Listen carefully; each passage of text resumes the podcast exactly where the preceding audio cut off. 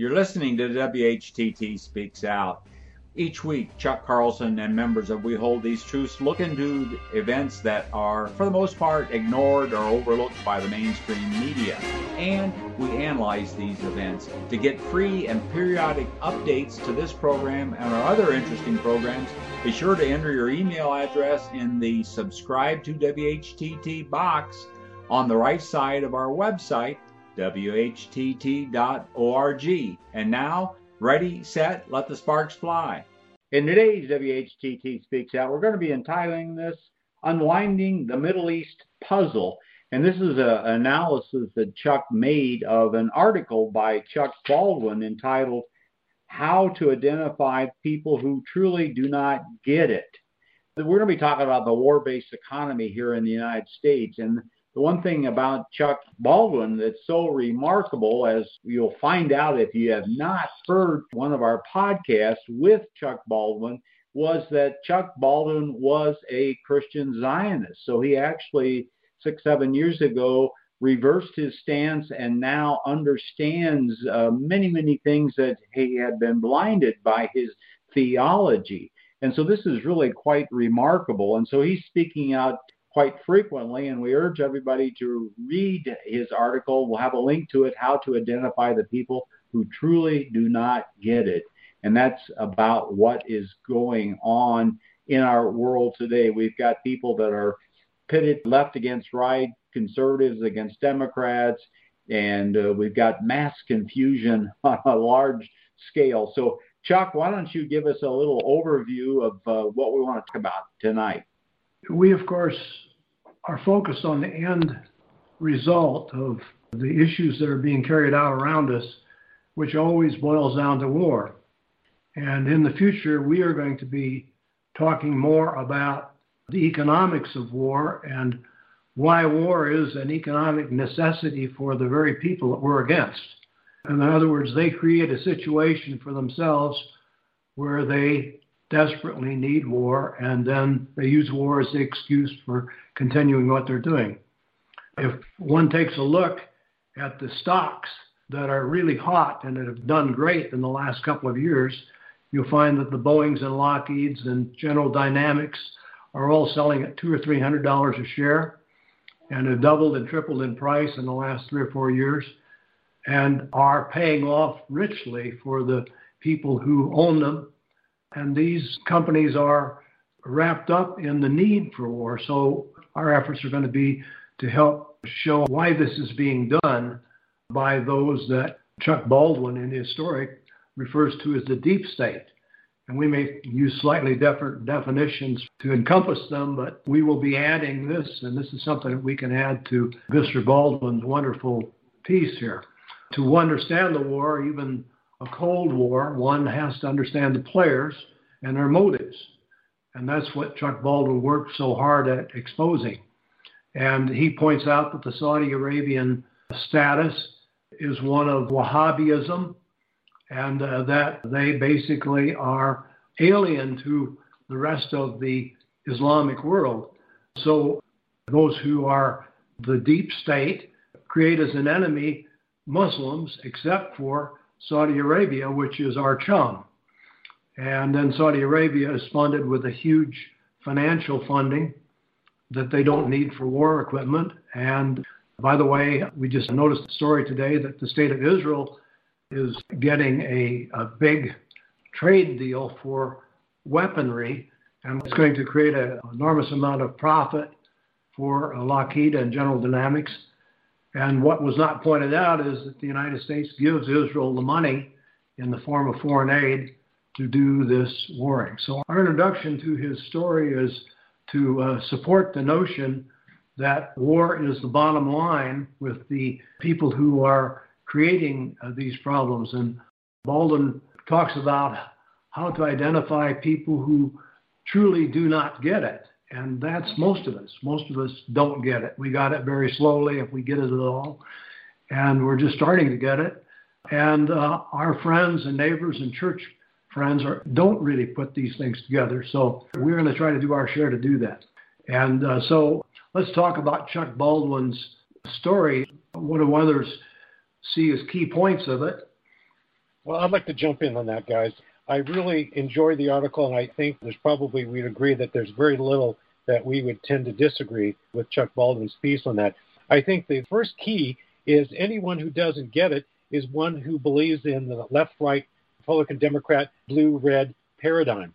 Anybody who believes in that really doesn't get the issue. I would start with that and let anyone who isn't in that camp that thinks that you know that red versus blue and all that stuff listen to the article and you'll you'll come away thinking wow this is uh, two sides of the same coin and the, the losers are the american people. But he also of course talks about that our friends have been convinced that they should be anti-islamists. And so they should be friends of the zionists and they should be just uh, they should have a natural reaction against muslims. And uh, interestingly enough, uh, Saudi Arabia, of course, is the one state in the Middle East that has its own kind of Islam, and that kind of Islam is uh, very acceptable to the warring factions. Exactly, and I would add this right-left paradigm.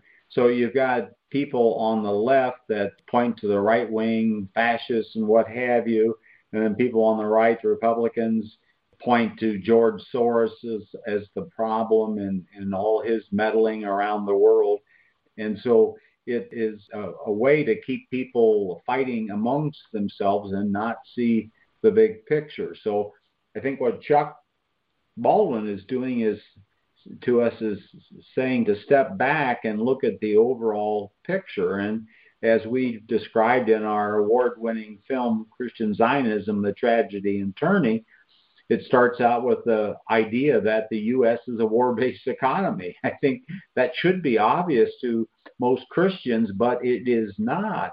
Their eyes are glazed over by their success in the stock market with, with military uh, manufacturers doing so well, as Chuck just pointed out.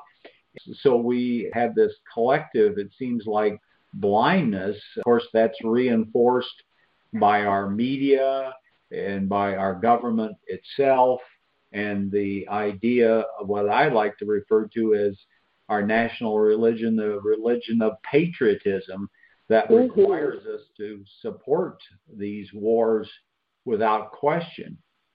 Tom, Chuck Baldwin's kind of summarizes what you just said in this paragraph. Quote, I'm telling you, people who want to demonize the Muslim states, except for Saudi Arabia, of course, and to idolize the state of Israel do not get it, not in any form or fashion. That's how he wraps up that paragraph. The third point I noticed is he talks about those who don't get it believe that Donald Trump is a superhero who's fighting against the deep state. Yeah. And he says the people who think that way are being misled and don't get it. And that is so difficult not to do because Trump is so dynamic. It's hard to imagine Donald Trump being influenced by anybody. You'd say that if there was ever a guy who thinks for himself, makes his own mind up, and doesn't won't listen to anybody, maybe it's that bullheaded Donald Trump. Well, the very notion of that is something that we're going to be talking about in the future in terms of the money angle. And what no one ever talks about is not how much money Donald Trump has, but how much money he owes to the very exactly. and power run the world. And mm-hmm. those are these are things that are never talked about. And in our upcoming stories, we're going to talk a little bit about what happens to a politician when he winds up owing billions of dollars and having his whole reputation and finances and everything wrapped up in super bankers around the world. Uh, this is really where Donald Trump is if we could get a good look at him. And of course, we don't because his tax returns have been hidden by us. And obviously, somebody bigger than him is sheltering him and making sure we don't get to know who he owes money to. So, anyway, that's the third point that our friend Chuck Baldwin made. I think one of the most scary things that, that popped out of the article, which I missed, was just a few days ago when Vice President Mike Pence refused to take nuclear weapons in space off the table he was asked if we wouldn't do that, and his response is that the principle is that peace comes through strength. And that's pretty telling.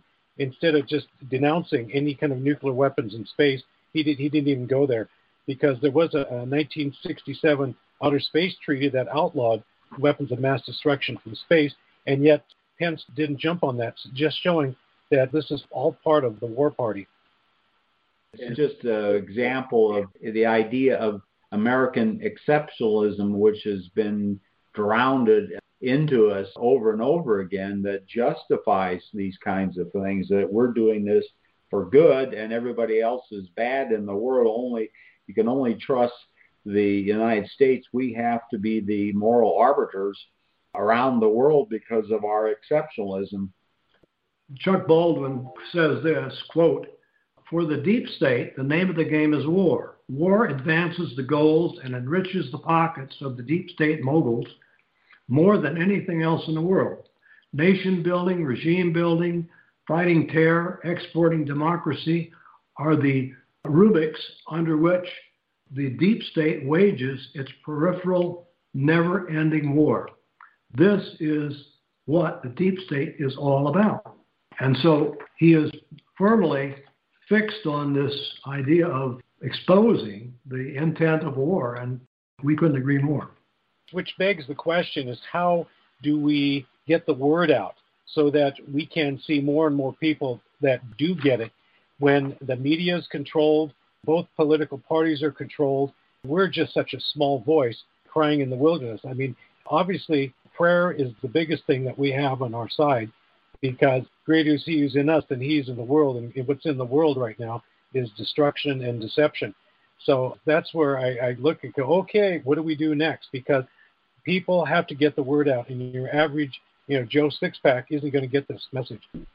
Have to challenge our fellow uh, brothers and sisters in Christ all the time. I think that's of paramount importance for the Christians that are listening, or good Muslims for that matter, uh, good Jews that uh, are listening, that have a moral conscience to see that what the United States is doing is wrong and uh, that we have to take the message to the people one at a time. So it seems like a daunting task, but we need to remember it only takes a very small percentage, maybe five, six percent, to affect change. So you do that through uh, education.